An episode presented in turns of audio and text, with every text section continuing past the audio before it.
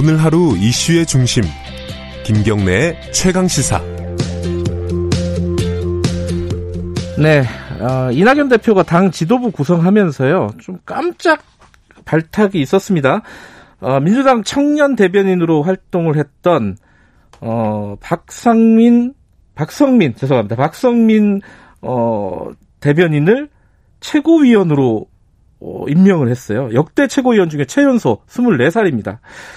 어, 직접 스튜디오에 모시고 궁금한 것 좀 여쭤보겠습니다. 박성민 최고위원 나와 계십니다. 안녕하세요. 네, 안녕하십니까. 박성민입니다. 최고위원 뭐 될 거라고 생각하셨어요? 아유, 뭐 전혀 생각 못 했죠. 말씀하신 어. 것처럼 전례 없는 일이고 네. 뭐 저는 심지어 지금 피선거권도 없는 나이입니다.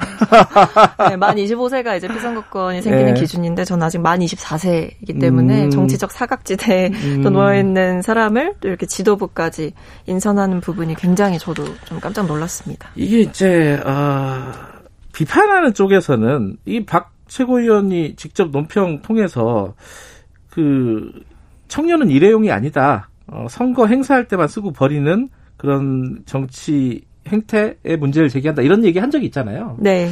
요번은 그렇게 안 될 것 같습니까? 어떻게 보세요? 그렇게 안 되게 해야죠. 어, 본인이 하셔야 되는 건가요, 이거는?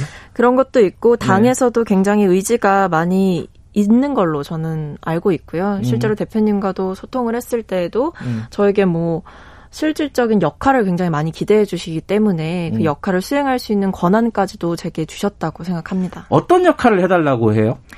이제 아무래도 청년과 여성이기 때문에 제가 낼 수 있는 청년들의 목소리 그리고 그 민주당이 좀 미흡한 부분인 젠더 문제에 음. 대해서 좀 적임자라고 생각을 하시는 것 같고요. 네. 그것뿐만 아니라 최근에 이제 대표님과 통화를 하면서 나눴던 얘기는 어, 제가 아무래도 정말 평범한 보통 사람의 삶을 살아왔기 때문에 네. 그리고 여전히 사실 평범한 대학생이기도 음. 하기 때문에 제가 이야기를 하는 국민들의 뭐 고민이라든지 고통 이런 부분들이 굉장히 공감력 있게 다가갈 음. 것이다라고 생각해 주시는 것 같아요.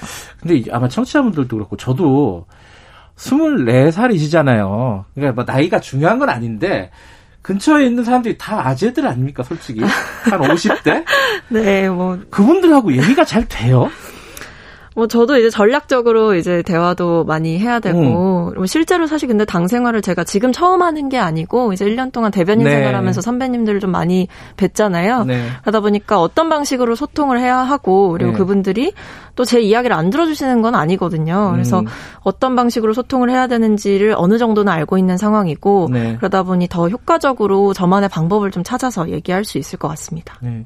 근데 이제 민주당의 아까 말씀하신 청년 문제, 젠더 문제 문제가 만만치가 않습니다. 왜냐하면 젠더 문제만 해도 최근에 이제 성 비위라고 할까요? 성 범죄가 네.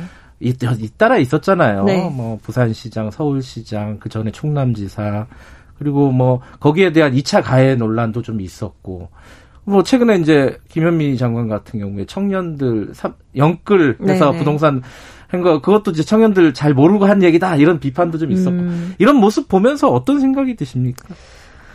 어, 일단 뭐 성비위 의혹 사건들이 계속해서 네. 발생했던 부분들은 뭐 변명의 여지가 사실 없다고 생각합니다. 특히 음. 이런 일들이 반복적으로 일어난다는 거는 정말 당해서 네. 마음 먹고 쇄신을 어, 해야 할 때더 음. 늦으면 저는 안 된다고 생각하고요. 네. 사실 지금도 늦지 않았길 바라는 마음으로 좀 이렇게 좀 비장한 각오로 임하고 있는 것이고 네. 이 젠더 문제 같은 경우는 단순히 뭐 지지층을 떠나서 네. 저는 이건 한 사람의 그 존엄한 인간성 음. 어, 그런 삶을 좀 보장해주는 부분과도 굉장히 연결이 된다고 생각해요. 그래서 음. 결코 작은 의제가 아니고 뒤로 네. 우선순위 뒤로 밀릴 수 있는 어, 부분이 아니라고 생각하기 때문에 지금까지 조금 젠더 문제와 관련해 부분에서는 사실 현안이 터졌을 때뭐 네. 뭐 사과를 한다든지 대처를 예. 하는 방식으로 가지 네. 않았습니까? 네. 말하자면 소 잃고 외양간 고치는 음. 그런 게 계속해서 반복이 됐던 건데 이제 앞으로는 소를 이제 잃기 전에 외양간부터 새로 튼튼하게 지어야죠. 그런 생각을 좀 하고 있습니다. 제일 필요한 게 뭐예요? 그 외양간을 튼튼하게 지려면 가장 급하게 필요한 부분들?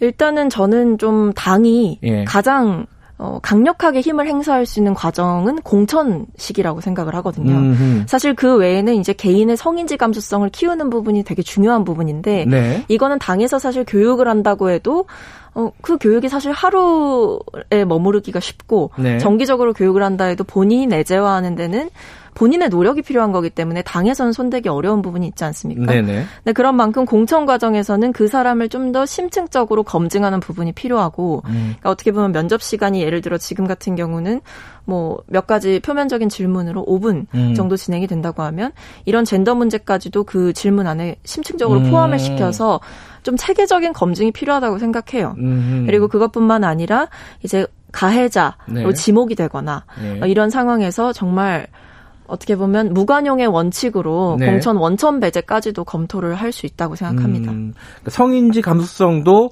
공천을 할 때 평가 대상이 돼야 된다. 돼야 하죠. 음흠. 네, 지금 음. 요즘 시대의 정치인으로서 당연히 저는 마땅히 가져야 할 덕목이 성인지 감수성이라고 생각하고 이제는 성인지 감수성이 없다면 네. 국민들께 사실 상처까지 줄 수 있는 특히 여성들에게 상처를 줄 수 있는 상황이라고 생각하거든요. 그 이제 젠더 문제라고 보면은 청년 문제 같은 경우에는 그 청년들이 실제로 뭘 고민하고 무엇을 생각하는지를 잘 모르는 것 같다. 음. 이런 평가들이 있어요. 그러니까 맞아요. 김현미 장관이 그뭐 나쁘라고 한 얘기겠어요. 근데 30대들은 또 오해를 한단 말이에요. 네. 아니 우리가 집을 안 사고 싶어 아니 지금 집을 안 사면 큰일 날 것 같은데 이게 올르 계속 오르는 문제가 아니라서 어, 부동산 연끌 발언 이런 부분은 어떻게 생각하십니까? 뭐 말씀하신 것처럼 사실 장관님께서 김현미 장관께서 뭐 이렇게 뭐 비하하시려거나 이런 의도는 사실 전혀 아니었던 걸로 알고 네. 최근에 이제 발표될 예정이라는 이제 주거 정책과 관련해서 봤을 때도 조금 더 기다리면 청년들에게 더 좋은 기회가 이제 뭐 수도권 공급이라든지 이런 부분이 열릴 거니까 음. 지금 좀 무리를 하지 마시고 음. 좀 기다려 달라라는 메시지를 내신 것 같아요. 그런 점에서 사실 저같이 이제 당 내부에 있거나 이런 부동산 정책을 좀 계속해서 보고 있는 사람들은 아 그런 기회가 오겠구나라고 생각을 하지만 실 실제 청년들은 말씀하신 것처럼 지금 당장 집을 사지 않으면 음. 큰일이 날 것 같은 절박함이 드는 거죠. 네. 그렇다면 청년들에게 집이 어떤 의미를 가지는가에 네. 대해서 충분히 공감하고 있나도 정치권이 좀 성찰해 봐야 한다고 생각합니다. 그러니까요. 이게 음.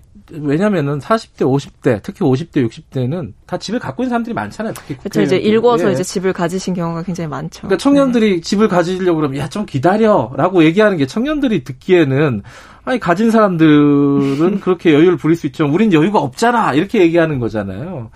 그러니까 그런 부분에 대해서 당에서 청년들의 목소리를 좀 대변하실 수 있는 건가요? 그러면은 그런 부분들을 이제 소통을 하는 과정에서 혹은 네. 정책을 두고 토론을 하는 과정에서 저는 좀 집에 대한 청년들의 생각, 이런 음. 청년 감수성을 제가 좀 담아낼 수 있다고 생각해요. 저도 음. 이 집이라는 공간이 단순히 뭐뭐 집을 돈을 열심히 모아서 집을 사야지 이런 개념을 뛰어넘어서 네. 집이라는 공간이 줄 수 있는 안정감 네. 그리고 청년들이 사실 자신 빼고 모든 게 이렇게 불확실한 사회 속에서 계속 치이면서 살고 있는데 네. 자신의 집이 있는 것이 어떤 마음의 안정감을 주는가 이런 음. 부분까지도 사실 좀 생각을 해봐야 된다라는 음, 거죠. 음. 단순히 집값이 오르고 있고 이런 부분에 무리를 하지 말아라라고 네. 얘기하기보다는요. 예. 네.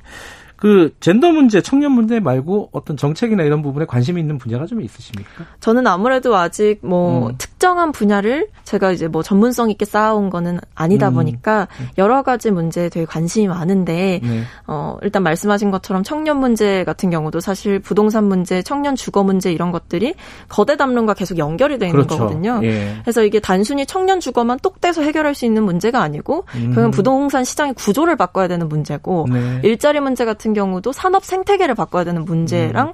연결이 되는 거죠. 네. 그렇기 때문에 그런 점에서 또 연장선상으로 저는 어, 최근에는 굉장히 지역균형 발전 이런 부분에도 관심을 좀 갖게 됐어요. 사실 음. 대학생일 때 그냥 정당 생활을 음. 하기 전에는 별로 그게 다가오지가 않았는데 네. 뭔가 최근에 일련의 일들을 보면서 참 이 지역 발전이라는 부분이 음. 굉장히 중요하구나라는 생각을 했습니다. 예, 청취자분들 그리고 국민들이 젊은 정치인들이 이렇게 커가는 모습, 발전하고 성장하는 모습 이런 것들을 볼 수 있는 그런 분이 되셨으면 좋겠네요. 네, 열심히 하겠습니다. 어, 단답형으로 롤 모델 있습니까? 어, 정치인 중에? 저는 지금 독일에 있는 메르켈 총리. 아, 멀리, 멀리서 찾으셨군요. 가까이서 얘기하면은 논란이 되기 때문에. 자, 우문현답이었습니다. 네. 여기까지 듣겠습니다. 고맙습니다. 네, 감사합니다. 더불어민주당 박성민 최고위원이었습니다. 김경래 최강시사 오늘 여기까지 하죠. 저는 뉴스타파 기자 김경래였고요. 내일 아침 7시 20분에 다시 돌아오겠습니다.